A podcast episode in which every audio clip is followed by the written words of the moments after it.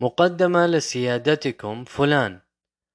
وبما أني كانت معي قطعة أرض زراعية وكانت منذ سنين وهي معي ولما كان فلان يحرث على مواشيه مثل الفلاحين تعدى علي وذهب إلى ناظر الجمعية ونقلها باسمه بواسطة خفير الزراعة لأنه ابن عمه واسمه فلان. ونقل القطعة تسع قراريط وهو راجل مفتري بعائلة كبيرة وأنا رجل وحداني وفقير ولم أقدر أن أقف قصاده وأنا متكل على الله وأطلب من الله ومن سيدي الإمام الشافعي. الدكتور سيد عويس رصد رسائل المصريين إلى أحد الأولياء وهو الإمام الشافعي رحمة الله عليه في كتابه الممتع من ملامح المجتمع المصري المعاصر. ظاهرة إرسال الرسائل إلى ضريح الإمام الشافعي. إن كثيرا من العادات التي يمارسها المصريون حتى اليوم هي عادات كان يمارسها أجدادهم منذ آلاف السنين. فالشكوى إلى الموتى وطلب قضاء الحاجات منهم فضلا عن إرسال الرسائل إليهم كانت كلها أمور يمارسها أجدادنا القدماء. حيث أن الصلة بين ظاهرة النوم وظاهرة الموت ومفهوم القرين وعوامل وجود ظاهرة الموت ووجود آلهة الموت أو ملاك الموت والتفكير في الموت وعدم خشية الموتى والاعتقاد بوجود حياة بعد الموت والاعتقاد في وجود حياة في القبر وفي حساب الآخرة وفي وزن الأعمال وفي وجود الجنة وشجرة الحياة وفي وجود حارس للجنة وفي وجود النار أو الهاوية. استمر المصريون على مر الأجيال يؤمنون بكل هذه الأمور ويمارسون الحياة على وجه الأرض على هديها. وقد تصور الكثير في بعض المجتمعات الأخرى صورا للروح متعددة مثلهم في ذلك مثل المصريين القدماء. وكانت نظرتهم نحو الشهداء والمستشهدين هي نظرة المصريين وقد قبل الفارسيون من أتباع زردشت فكرة الصراط وهو عبارة عن قنطرة يعبرها الناس بعد موتهم. وتكون عريضة أمام الأبرار وضيقة أمام الأشرار. ومن ثم لا يستطيعون العبور ويهوون منها إلى الهاوية. نعود إلى كتاب الدكتور سيد عويس والذي رصد فيه أكثر من 160 رسالة أرسلها بعض الناس من محافظات عدة إلى ضريح الإمام الشافعي يطلبون منه الشفاعة في قضاء حوائجهم ورفع الظلم عنهم ورد حقوقهم إذ يقول في كتابه الكثير من الناس على اختلاف مكانتهم الاجتماعية الذين يلجؤون إلى الإمام الشافعي عن طريق زيارة ضريحه وليس بالضرورة عن طريق إرسال الرسائل إليه فهؤلاء يذهبون إليه زرافات ووحدانا يتحدثون إليه ويناجونه ويشكون إليه ويطلبون منه. ولن نعدم أن نجد بعضهم يكتبون قصاصات يرمونها في المقصورة حاوية على أناتهم ووجائعهم ومطالبهم. لم يكن الهدف من الكتاب هو جمع وعرض هذه الرسائل ولكن تحليلها. ودراستها فهي تتضمن شكاوى والشكاوى أنماط عدة. صنفها سيد عويس إلى خمسة أنواع وتبين أن أكثر الأنواع التي أمكن تحديدها هو شكاوي الاعتداء على الأموال وتليها شكاوي الاعتداء على الأشخاص ثم الشكاوي في نطاق الأسرة فالشكاوي في نطاق العمل. أما النوع الخامس فهو بعض الشكاوي الأخرى ونسبته نحو ثلث الشكاوي كلها. وهو يشتمل على شكاوي بسبب الاعتداء الذي لم يبين نوعه ونسبته من الشكاوي كلها. تبلغ وحدها أكثر من الخمس. وكانت طلبات مرسلي الرسائل متعددة الأنواع. وتظهر ما في نفوسهم من غل وحقد ومن مرارة ومن ضياع. وقد صنفها الدكتور سيد عويس إلى أربعة أن أربع أنواع. وتبين أن أكثر أنواعها هو طلبات الانتقام. وتليها طلبات الحكم العادل ورفع الظلم وتلي ذلك الطلبات الشكلية ثم يلي ذلك بعض الطلبات الأخرى قراءة الفاتحة والشفاء من المرض والزواج.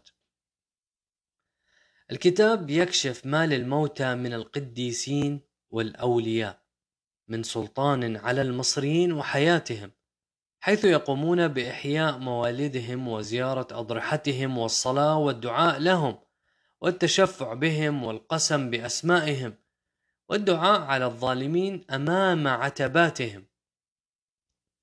وكذلك توزيع الصدقات والنذور لهم ليست المادية فقط ولكن العينية أيضا حيث نجد أن كثيرا من الناس ينذرون صوما أو صلاة أو دعاء للولي أو القديس والناس إذ يلجؤون إلى أولياء الله فإنهم يختارون عادة أبعدهم صيتا في تحقيق الآمال أو في تخفيف الآلام وهم ينعتونه بأحسن الصفات ويخلعون عليه أرفع الألقاب ويدللون على علو قدره بقولهم إنه سر باتع.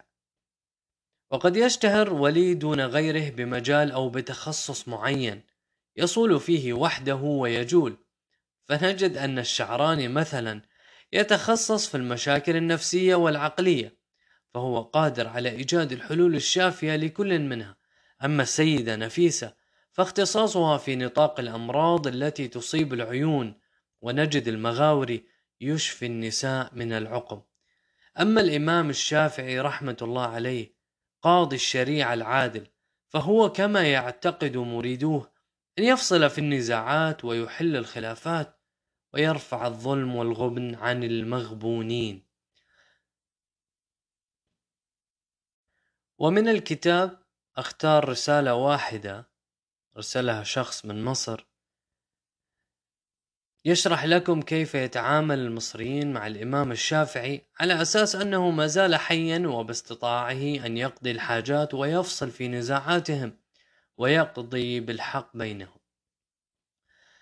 أرسل رجل من محافظة الفيوم رسالة إلى ضريح الإمام الشافعي وكتب رسالته على ورقة متموغة ولم يكتب فيها تاريخا.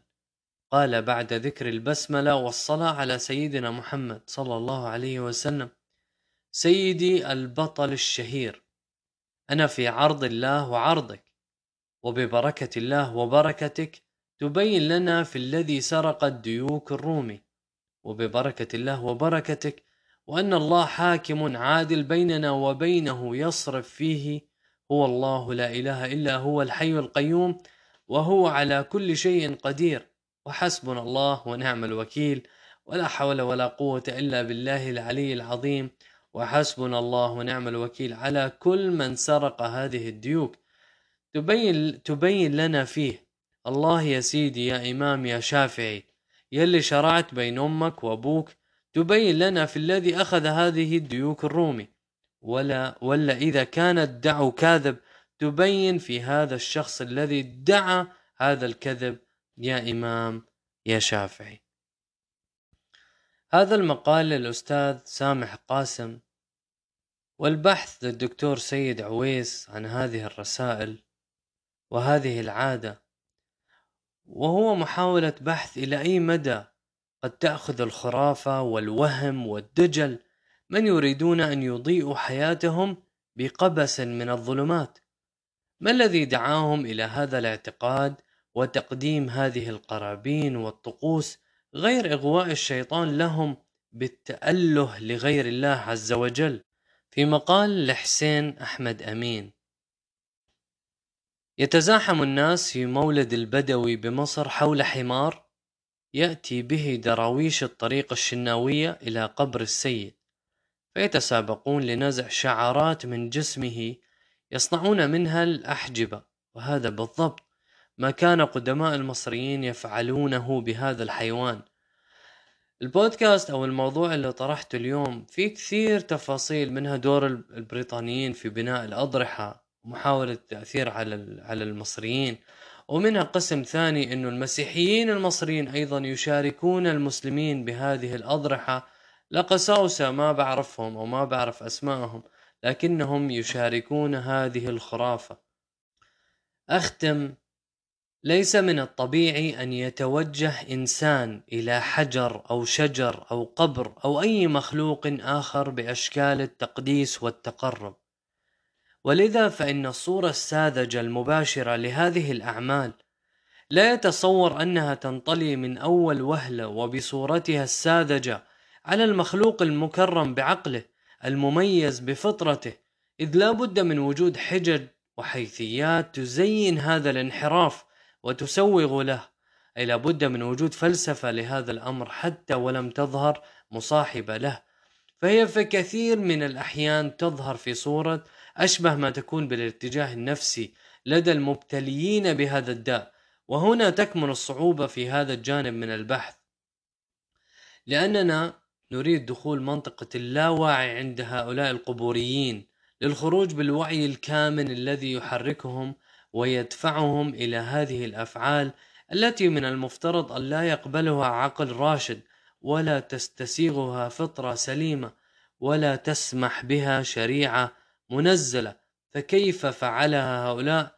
بل وكيف تمسكوا بها ودافعوا عنها؟ ونذكر هنا بيت للإمام الشافعي رحمة الله عليه. ولرب نازلة يضيق لها الفتى ذرعا وعند الله منها المخرج. ضاقت فلما استحكمت حلقاتها فرجت وكنت أظنها لا تفرج. سلام